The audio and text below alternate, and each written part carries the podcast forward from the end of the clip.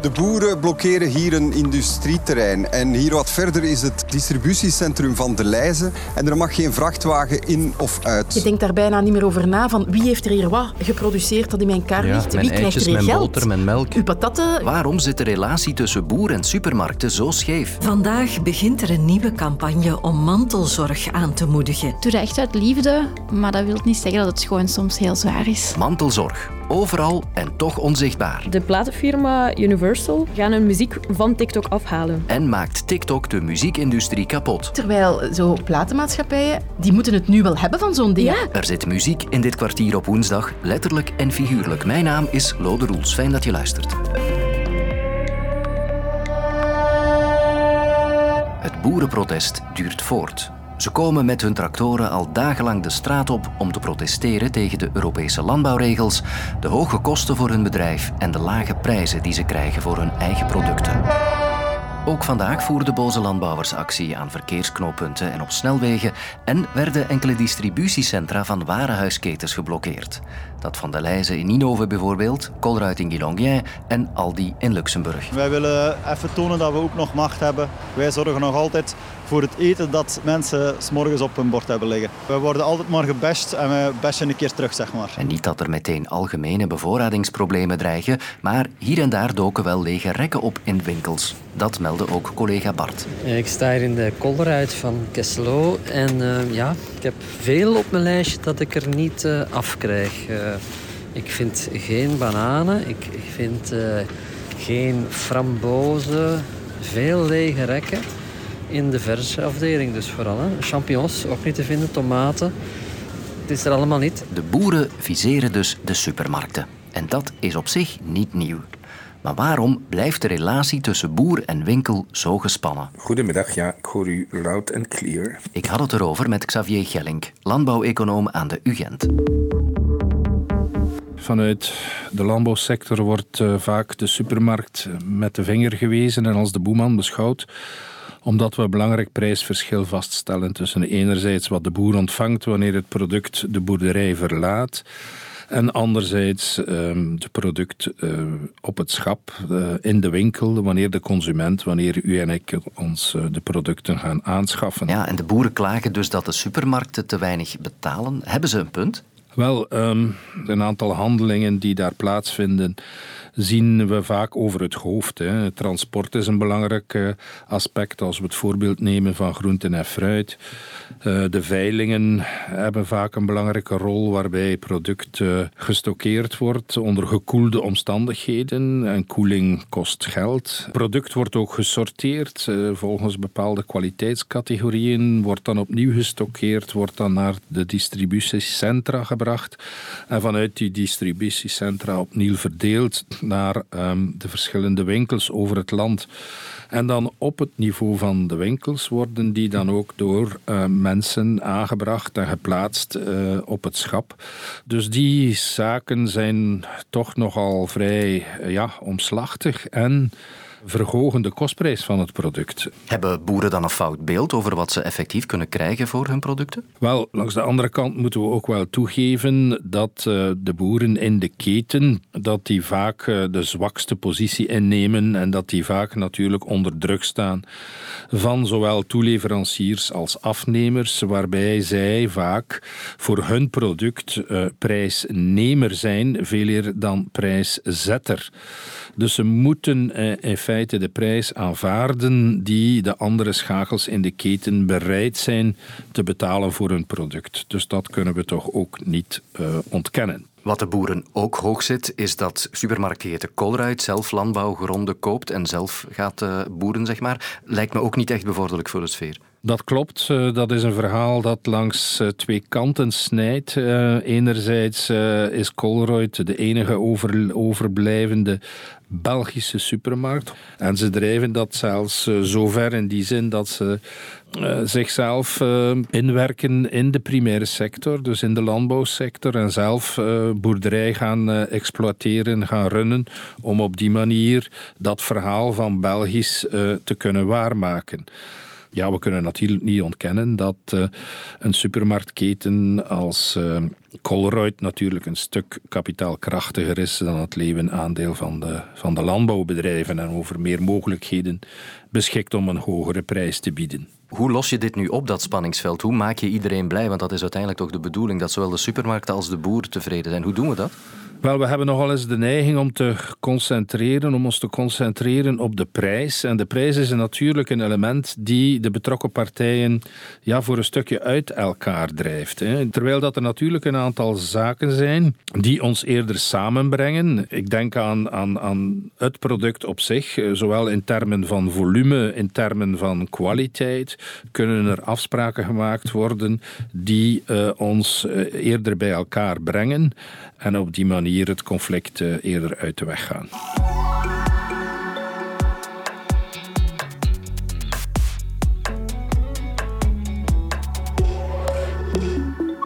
Kijk eens even rond nu, op de trein of in de file. Eén op de drie mensen die je ziet is een mantelzorger. In totaal betekent dat 2 miljoen mantelzorgers in Vlaanderen. Dat is evenveel als er mensen in Parijs wonen of de volledige bevolking van de Gazastrook.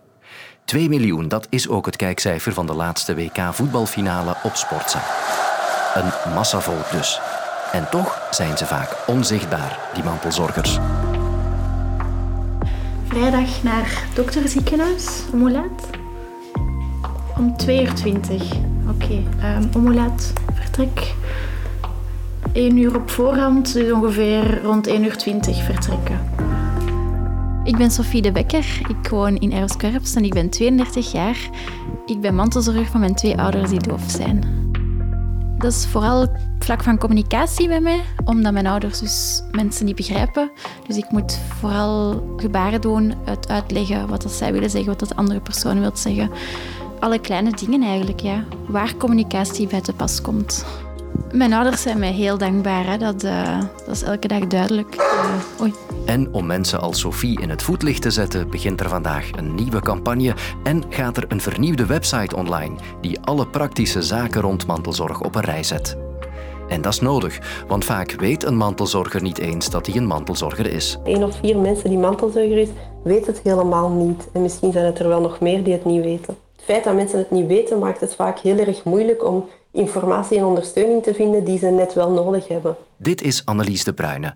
Zij doet aan de Thomas More Hogeschool onderzoek naar mantelzorg. Mantelzorg is eigenlijk de zorg die je verleent zonder dat je ervoor betaald wordt aan iemand uit jouw omgeving. Dat kan iemand van de familie zijn, maar dat kunnen ook je buren zijn.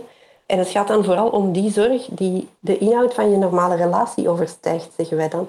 Klinkt een beetje vreemd, maar een mama die haar kind van twee helpt om te eten, dat is helemaal normaal. Maar een mama die haar kind van 18 moet helpen om te eten, dat wordt dan mantelzorg, want dat is niet wat je verwacht in de relatie tussen een moeder en haar kind van 18. Ze zijn onzichtbaar een stukje omdat mensen daar niet mee te koop lopen. Ze, ze vinden dat vanzelfsprekend dat ze dat doen voor iemand die ze graag zien. En ze vinden het dan zelf ook niet zo nodig om dat aan iedereen te gaan vertellen heel vaak. Maar er zijn ook bepaalde mantelzorgtaken die we in onderzoek zien die net minder zichtbaar zijn dan andere. Je denkt al vaak sneller aan mantelzorg als iemand bijvoorbeeld telkens boodschappen moet gaan doen, iemand moet helpen om zich te wassen en aan te kleden. Maar we zien bijvoorbeeld mensen die coördinerende taken opnemen, die toezicht doen, dat dat dingen zijn die veel moeilijker opgemerkt worden, die onder de radar blijven. Ze zijn ongelooflijk belangrijk. Hè. Er wordt wel eens gezegd dat eigenlijk slechts 20% van de zorg door professionals wordt uitgevoerd, maar 80% door naasten. Er zijn heel veel taken die opgenomen worden door mensen uit de omgeving. Die moesten ze niet opgenomen worden, mensen echt in de problemen zouden brengen. En het klinkt allemaal heel mooi en nobel, maar mantelzorger Sophie is eerlijk. Het is inderdaad soms intens, want ik ben ook mama van twee kindjes. Dus ik heb mijn eigen gezin ook. Ik doe dat echt uit liefde, maar dat wil niet zeggen dat het gewoon soms heel zwaar is. En dus hebben mantelzorgers zelf ook steun nodig. Er worden wel wat dingen georganiseerd. Er zijn wel wat mogelijkheden, hè, zoals heel wat gemeenten die of een premie of een aanbod voor ondersteuning aanbieden. Maar mantelzorgers vinden dat aanbod pas op het moment dat ze zich er ook van bewust zijn dat ze mantelzorger zijn natuurlijk. Want anders besef je niet eens dat het voor jou bedoeld is. Ik denk dat de, het hele opzet van dit initiatief dat dat heel erg belangrijk is om daar mensen bewuster van te maken. Bewuster enerzijds van mensen rondom hen die mantelzorger zijn en hoe waardevol het is om te tonen dat ze dat opmerken. Maar anderzijds ook voor die vele mantelzorgers zelf om te, vast te stellen dat dat een naam heeft en dat daar inderdaad initiatieven zijn die je kunnen ondersteunen. En misschien is er ondertussen bij jou ook een lichtje gaan branden en ben jij zelf wel een mantelzorger. Ga dan zeker eens kijken op mantelzorgers.be voor meer tips.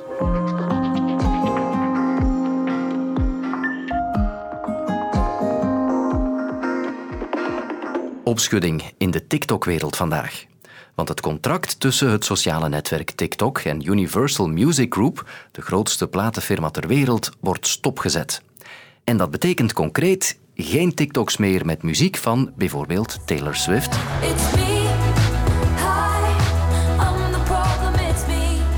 The Weeknd. En ook Billie Eilish mag je schrappen. Duh. En dat is nog maar het topje van de ijsberg. Want de muziek van honderden artiesten zal voorlopig dus niet meer te vinden zijn op TikTok.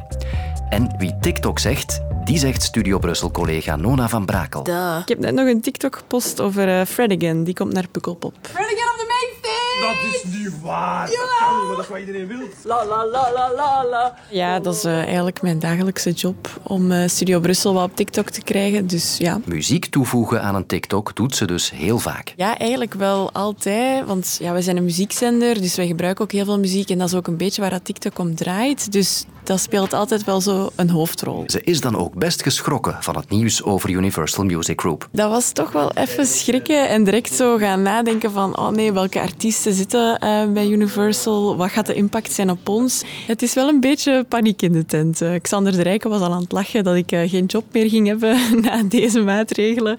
Ik hoop dat het niet zo drastisch is, maar het gaat wel een groot verschil zijn op het platform. En deze man kan de paniekreactie van Nona wel begrijpen. Ik snap dat de collega dat een ramp vindt, omdat het natuurlijk over een heel groot deel van de bibliotheek gaat van TikTok. Universal is natuurlijk het grootste plaatlabel ter wereld, dus ze hebben een enorme catalogus. Dus uh, ik begrijp het zeker. Ja. Je hoort Lucas de Klerk van Vibe, het steunpunt voor artiesten en de muzieksector. En hij snapt ook wel waar dit nieuws vandaan komt. Dit is in het kort het verhaal. Universal Music Group zegt dat TikTok niet genoeg wil betalen voor het gebruik van hun muziek. Of anders gezegd, TikTok gebruikt muziek om een bloeiend bedrijf op te bouwen, maar wil daar geen eerlijke prijs voor betalen. Lucas legt me uit hoe dat zit. Natuurlijk, als er veel muziek gebruikt wordt, dan is het logisch dat daar ook een vergoeding tegenover staat. Hoe werkt dat dan precies, die vergoedingsmechanismen bij streamingplatforms of uh, platforms zoals TikTok? Dat gaat in essentie over muziekrechten. Hè. Dus TikTok heeft een licentie nodig van Universal om hun catalogus te kunnen gebruiken. Die licentie is in essentie de toestemming om het werk van Universal te gebruiken en daar tegenover moet een vergoeding staan. Die vergoeding blijkt nu heel laag te zijn, een, fractie van wat de andere platformen zouden betalen. En als je weet dat er al lange tijd druk is op de vergoeding die streamingplatformen uitbetalen, wat in essentie wil zeggen dat platformen niet genoeg betalen aan, aan de labels en de labels dan ook niet voldoende kunnen betalen aan de artiesten. Ze zeggen ook letterlijk in de brief dat het gaat over 1% van hun totale omzet. Dus de van de omzet komt dan van andere streamingplatformen of verkoop. Als je weet dat TikTok 1 miljard gebruikers heeft, ja, dan wil dat wel iets zeggen, denk ik. Als TikTok maar de fractie van de fractie wil betalen, dan is het ook ergens begrijpbaar dat er een partij zegt van stop. Oké, dat begrijp ik. Maar mogen we dan zeggen dat TikTok de muziekindustrie kapot aan het maken is? Nee, dat zou ik zeker niet durven zeggen. Dus TikTok is op een mum van tijd uitgeroeid tot het muziekontdekkingsplatform. Wat wil zeggen dat artiesten daar de kans hebben om zich te tonen, om ontdekt te worden, om ook hun fanbase actiever te gaan betrekken. Dus TikTok is een videocontentplatform. Wat wil zeggen dat artiesten daar een unieke inkijk kunnen geven naar waar dat zij zich mee bezighouden. Dus achtergrondverhalen, achternummers, maar evengoed andere hobby's die zij uitoefenen, waardoor dat ze eigenlijk ook meer een band kunnen creëren met de fans, dat fans zich gaan herkennen in artiesten op TikTok. Dus allee, die hebben wel echt hun, hun plek in de huidige muziekindustrie. En als je dat wegneemt, ja, dan is er natuurlijk iets minder kans op ontdekking of om een breder publiek te bereiken. Want laat dat nu net de sterkte zijn van TikTok momenteel. Er zijn dus ook positieve kanten aan de relatie tussen TikTok en de muziekindustrie. Hoe dan ook is het nu spannend afwachten naar hoe andere platenlabels op dit nieuws zullen reageren. Ja, het is alleszins een sterk signaal. Hè. Ik ben heel benieuwd, maar ja, het is nog maar te zien of dat de rest gaat volgen natuurlijk.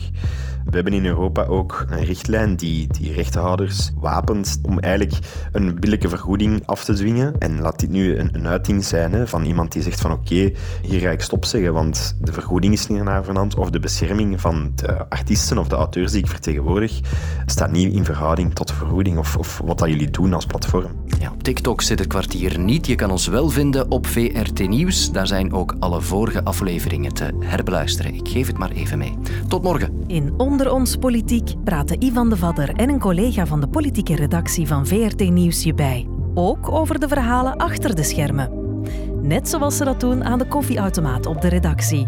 Elke woensdag in de app van VRT Nieuws.